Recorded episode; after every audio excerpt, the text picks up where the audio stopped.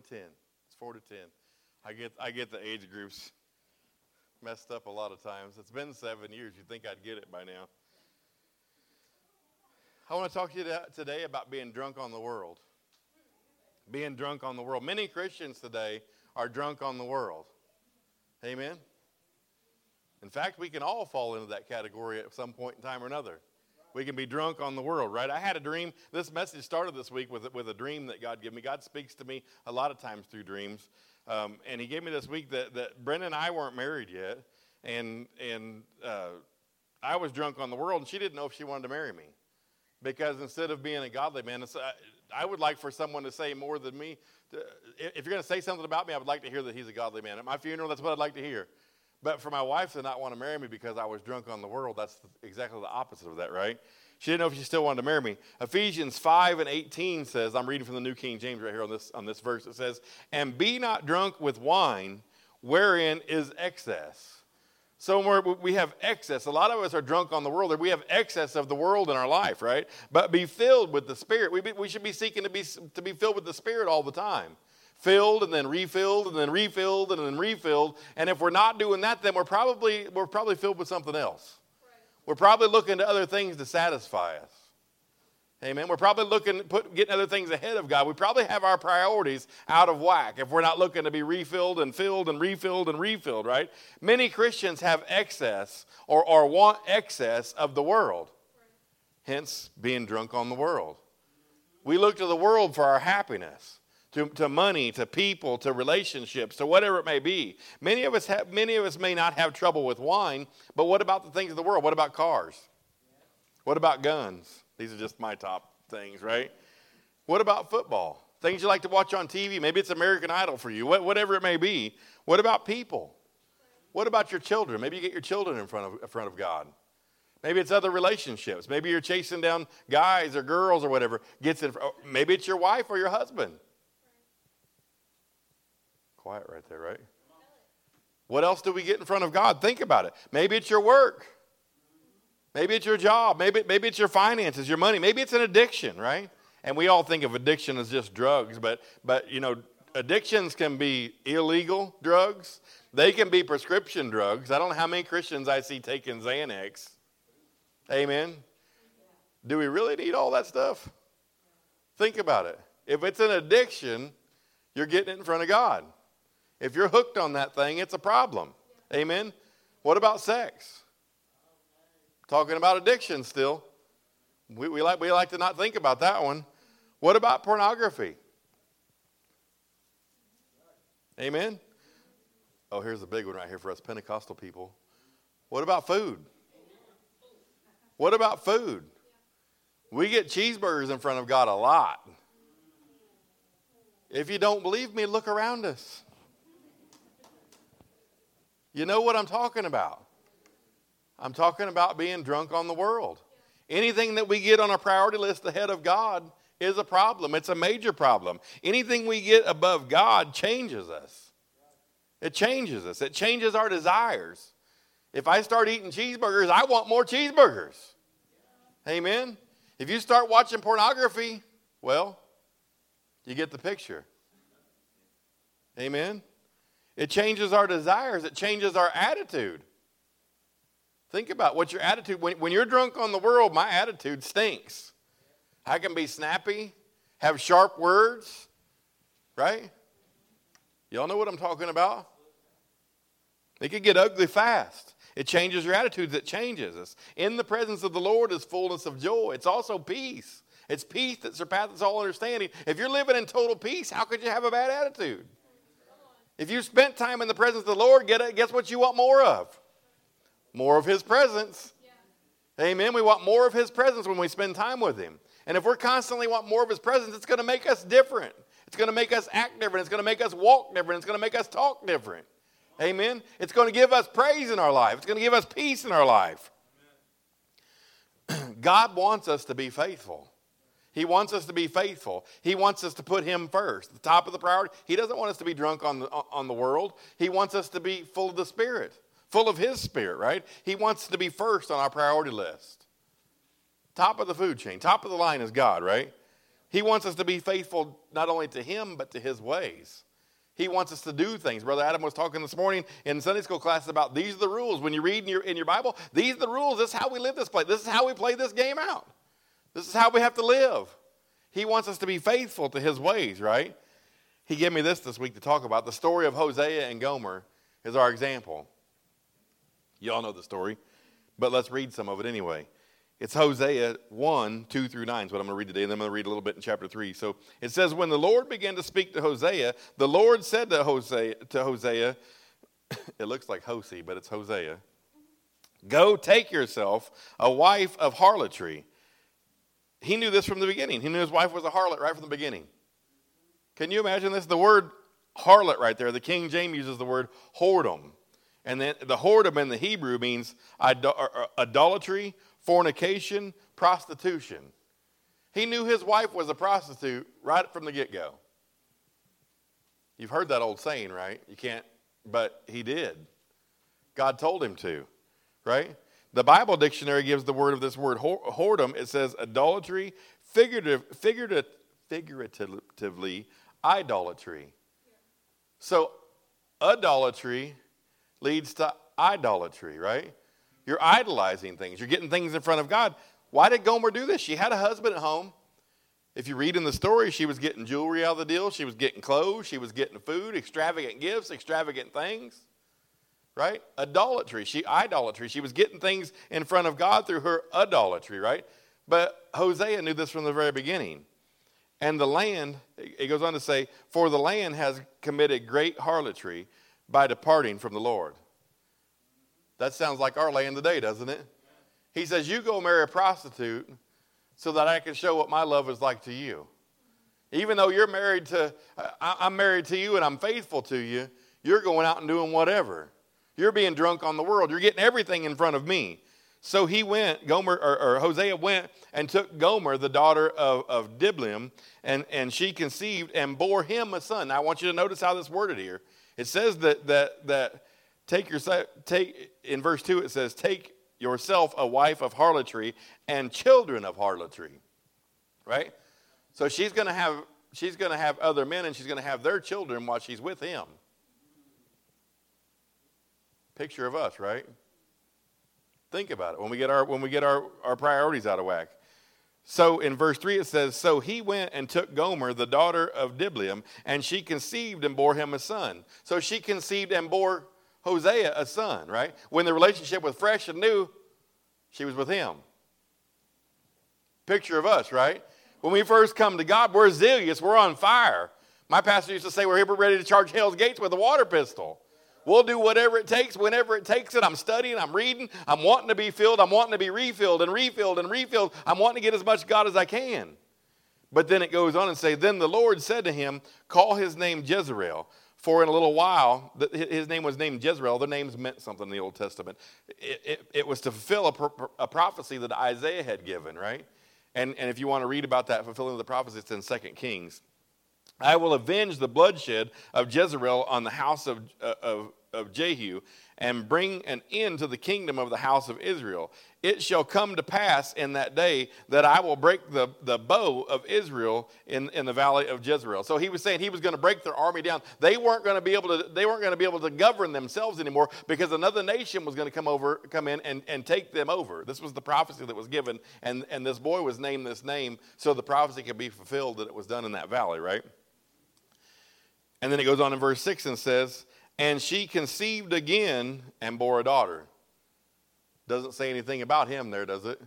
Doesn't say she gave him a daughter. It said she conceived and gave a daughter and bore a daughter.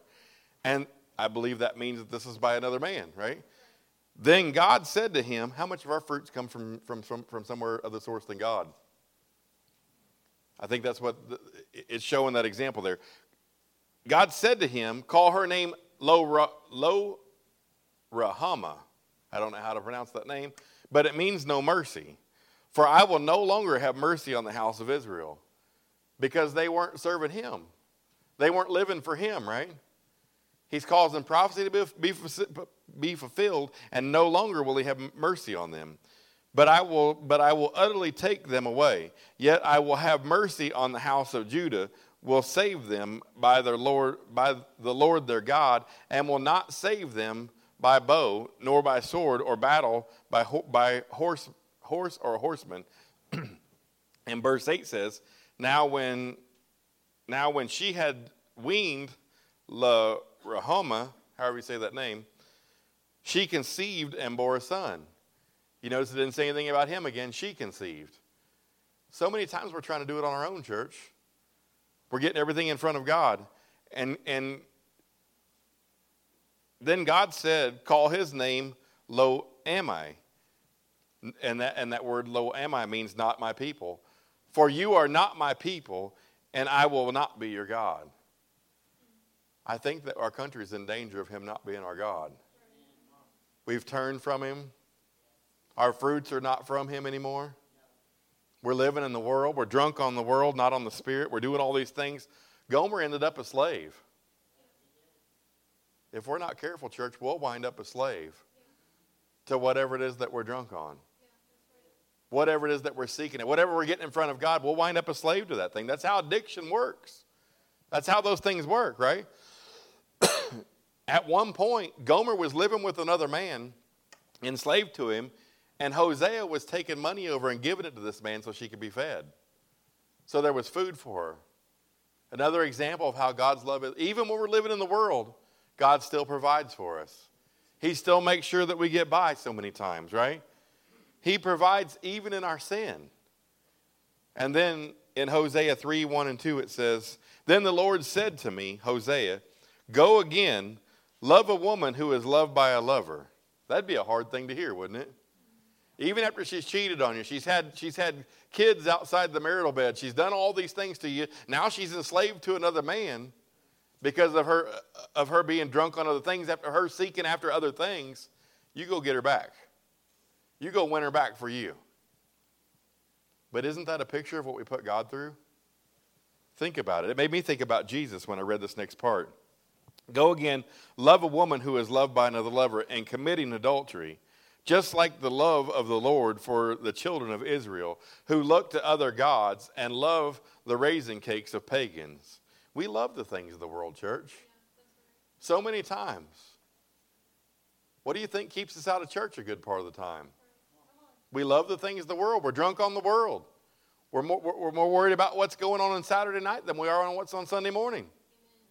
Amen? Or I've just worked too hard. I can't make it on a Wednesday night. I got to tell you, I don't feel sorry for that. I, I, I don't have compassion for that. People tell me that all the time. She says, I know.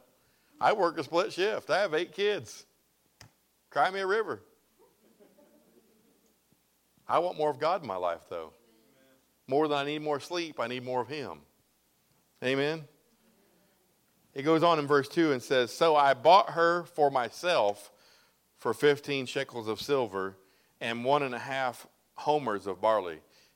He paid, he paid the price of a common slave to get his wife back, who had done all the things that she had done. I can imagine he was still, it doesn't say this in the Bible, but I can imagine he's still sitting there with the kids that aren't even his kids. She cheated on him to have. Think about that. This is a picture of us and God. He's still sitting there with all of our baggage, ready to take us off of, ready to deliver us from it at any time, any moment, right? It's a picture of his faithfulness and our faithfulness. Where we sit at church. We do good sometimes, but not all the time.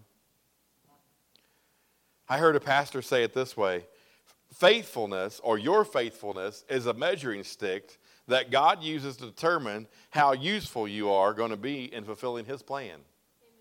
Right? Did you get that? I'll read it to you again faithfulness or your faithfulness is a measuring stick God uses to determine how useful you are going to be in fulfilling His plan. God's got a plan for your life. God's got a plan for my life. He has a plan for each and every one of us. And our faithfulness, whether we want to be here, whether we want to put Him first, whether we want to study, whether, whether we want to be drunk on the world, or whether we, want to be, whether, we, whether we want to be filled with the Spirit and refilled with the Spirit and refilled with the Spirit, right? There's a direct connection there in how much God can use us. Because if we go, we come in and be saved and we go back out in the world and we do the things that we do, and we want those things and we get those priorities in front of, in front of God's priorities and, in front of God, how useful are we to God when we do that? Think about that. Even if you're not living in the world, say you just get your wife in front of, of, of God, or your children in front of God, or soccer in front of God, or whatever it may be. You fill in the blank. How useful are you to Him? I heard this pastor say this, and I said, I'm going to check the Bible on this. Because if you tell me something and you say it's biblical, I'm going to check the word and see if you're telling me the truth or not. Right? And I found a few stories. When anything, any, I was looking for when anyone does anything great for God, and Abraham was the first one that came across, came to me. Abraham. Think about how faithful Abraham was. He, he was told that he was going to have a son. He was going to be the father of many nations, even though he was an old man. His wife was past her prime, right? She was beyond menopause, beyond childbearing years, 90 years old. And still he was faithful. He messed up, right? He, he got with the handmaiden. and they tried to fix it themselves, but he was still faithful. He waited upon the Lord. Amen. And God brought it to reality. God blessed him throughout his life too. He had so much, he had so much livestock the land couldn't even support him. David, look at David. When he was a young man, he was faithful. He went out there and said, Who is this uncircumcised Philistine who would talk like this about my God? And you all are sitting back here hiding. He was faithful. He was true to God. Amen. The Bible calls him a man after his own heart. He messed up too. He had Bathsheba, he had a son, killed Uriah, had him killed, right? But the Bible still calls him a man after God's own heart. He was faithful to God. When he messed up, you know what he did? He repented. Church, if, we if we got something in front of God today, we need to repent. We need to look to him. Ask him to change us, right? he was a man after God's own heart. Look at Joseph. Brother Adam was talking to him about him in Sunday school this morning. He had every opportunity to be offended. His brothers sold him into slavery. He, he had false rape charges brought against him. He was put in prison for years. God still used him everywhere he went. He ended up being second only in command to the Pharaoh, to the king of Egypt, right? But God somehow used him because he was he, he didn't have power over any of these things. All he was is faithful. He was faithful, and God used him to single handedly save the nation of Israel out of slavery. You all know the story? Amen? Or where someone has been unfaithful. Now look at Samson. I looked at Samson. Samson was a judge for 20 years, but we don't remember that part. We remember all the, all the mess ups that he had, all the little hiccups he had throughout his life. Can you imagine if Samson was totally faithful, what God could have done with his life? If I was totally faithful, what could God do with my life? Much more than what he's doing, right? What about Judas? Judas, Judas could have had books written in the Bible. He could have wrote part of the New Testament. Instead, he committed suicide because of his unfaithfulness. Think about Jonah. God still used Jonah, but how much more could he have, he have accomplished if he had just been faithful to God? You know, he was always balking God. At first, he didn't want to go to Nineveh. He didn't want to preach. God put him in the belly of the well. He was going to die there if he hadn't repented. I believe he would have died there. And then he repented, so God got him out, put him up on the ground. He went on to Nineveh. You all know the story? He preached. A few hundred thousand people got saved. How great would that be? And then he was mad because they got saved, because God forgave him instead of killing them. He wanted them to kill them. Imagine what he could have been if he would have just been faithful. He was already something great. I'm not taking anything away from that, but imagine if he was faithful to God and just did what God said when he said to do it. Imagine what, imagine what my life would look like if I could just get myself out of the way and do what God says to do when he says to do it. Get the world and all the other things, all my other wants and desires and all those things out of the equation and do what God says when he says. That simple. That simple. Brenda and I, I talked about a little bit this morning, but we were fasting this week and, and we, we were praying and we were going for walks. And when we didn't know what to pray for, we'd pray in tongues. And, and it was just short, little intermittent fasts and things. But, but at one point in time, I, I, I was sitting there waiting on Brenda to get ready to go outside because we are going to walk around our trails and, and we were going to pray. And I looked at these hanging baskets that are sitting on, the, on our deck and I thought, I'm going to water those plants. And I got an orange tree out there I was going to water. And I was like, no. I couldn't even water the plants. Because if I get busy doing things, I'd forget about the time with God. Even small things. Not, it's not a sin to water my plants. There's nothing wrong with watering the plants. I need to water the plants, but they got to get in their place. They got to get they got to get in order. They're going to have to wait until after I have my time with Jesus. Amen. It was an amazing time. It was amazing when we were out there doing that. Spiritually, it was uplifting. My, my eyes, my spiritual eyes were opened again. Remember when you were a brand new baby Christian? And God, sometimes, some of it's been years and years ago or decades ago, and it's hard to remember back that far, but your eyes were just kind of open and you realized some things that you never realized before. Remember what I'm talking about? You know what I'm talking about, don't you, James? Some things seem elementary to you that you just couldn't understand, you couldn't comprehend before. That's what it did for me. That's what God did for me. Just by doing a little short intermittent fast and going out and praying and spending time with Him, my eyes were open like, like a little baby Christian. Everything was better, right? When you're walking in the will of God, church, everything is better. Everything is better when you're in the will of God. On Friday, it was about 4 a.m. We went to the lake this week and did some more crappie fishing. We caught 14, by the way. Sister Shelley's not here. I'd like to tell her about it, but she loves crappie and she likes to hear about our adventures. But um, it was four o'clock in the morning, and Brenda was saying, "Come on, come on, we got to be out of here by 4:30." And I was back there writing on my tablet because God had given me stuff when I was waking up in my sleep. He does, He gives me things a lot of times in my sleep. And if you're like me, if I don't write it down immediately when I wake up, it's gone. I won't remember it again. So a lot of times I'll tell Brenda, and she'll text it to me, this was too much, so I had to write it down. I was back there writing, and, and I was spending time with God, and the Spirit was moving on me. And, and she was saying, Come on, come on, come on. She was pressuring me to go. She was pressuring me to move from where I was at. She didn't realize what was going on with me. It's not that she wanted to push me away from God. She didn't realize what I was doing. She just knew that our plan was to leave by 4:30. And I said, I want to take you fishing today, but God's first. I got to have this time with God. You're, you're just going to have to give me a few minutes. And that's what we need to do with everything in our life, church. Brenda could get in front of God for me real easy. I love her. Many of you can relate to that. But we've got to put those things off that we love sometimes and say, I, I want to do this, I want to be with you, but you're just going to have to wait a minute. You're going to have to give me my time with God first this morning. It's not, it, it doesn't matter if we're going to get to the water 15 or 30 minutes or an hour later, however long God wants. That's not going to matter. You know, if I don't have this time with God, you're not going to like me when we get there anyway. That's the truth. Because I could be a jerk. I, me and Brother Adam can be jerks. Some of you all may not. Katie says me too. Some of us can be, right? I don't always get this right, though. That was one time I did. I like to give you that example. I don't always get this right. Sometimes I get it messed up. I know y'all want to see me and see me as a pastor and think that I'm more perfect, but, but I'm not. It's just where we're at with it, right? I don't always get this right, but we've got to have our priorities right. We've got to be wanting to be full of the Spirit and not drunk on the world. And I'm afraid that's where we're at, church, is being, we're allowing too much of the world in our lives. Would you do this today? Don't, don't give me any answers out loud. Just think about this. Check your own priorities today. Look at yourself. Ask yourself a few questions here. What matters most to you? Ponder that for just a second. What matters most to you? Now, it's easy to say, well, God's first priority. But think about it. What matters most to you? What are you spending most of your time on? What are you seeking after the most? Don't answer out loud. Just think about that. What matters most to you? Where do you spend most of your time? It's right where you want to spend most of your time because we'll make a way to do things. And I'm not talking down to you today, I'm talking to self also. Where do you spend most of your time? When's the last time you fasted?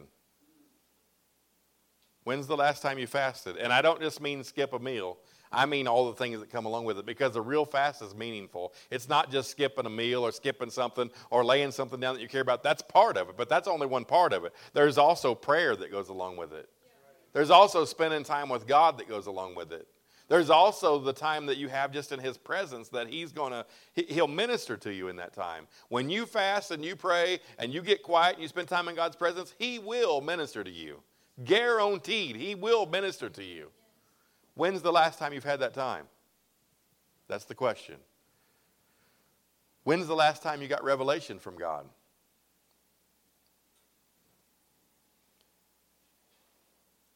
Are you drunk on the world? Because if it's been a while for the rest of those questions, you need to check your priorities out. There's something out of whack. There's something wrong. And I'm not here to condemn anybody.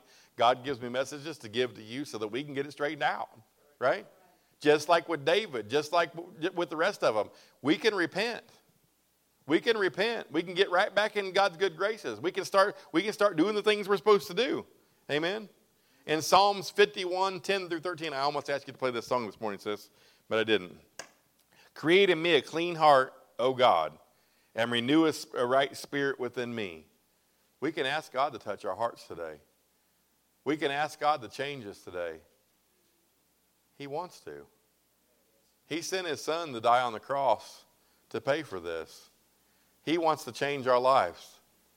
He wants to change. He doesn't want you to go out the same way you came in. Verse 11 says, Cast me not away from thy presence. Lord, we want to be your people. And take not thy Holy Spirit from me. Now, if it says, Take not thy Holy Spirit from me, then it's possible that he can take the Holy Spirit away from us, right? It's possible that we, we're not his people anymore. It's possible that we're not his nation anymore. It's possible maybe that we're not even his church anymore. I'm not saying this church, but I'm talking about the church as a whole. If we're not living right, if we're not wanting to spend pre- eh, time in his presence, I believe he'll withdraw from us. If we want to be drunk on the world and want all the things of the world, I believe God will withdraw. He'll, he'll remove his hand away from us. That's no place to be at, church. Verse 12 says, Restore unto me the joy of thy salvation. Remember that zeal and that joy you had when you first got saved?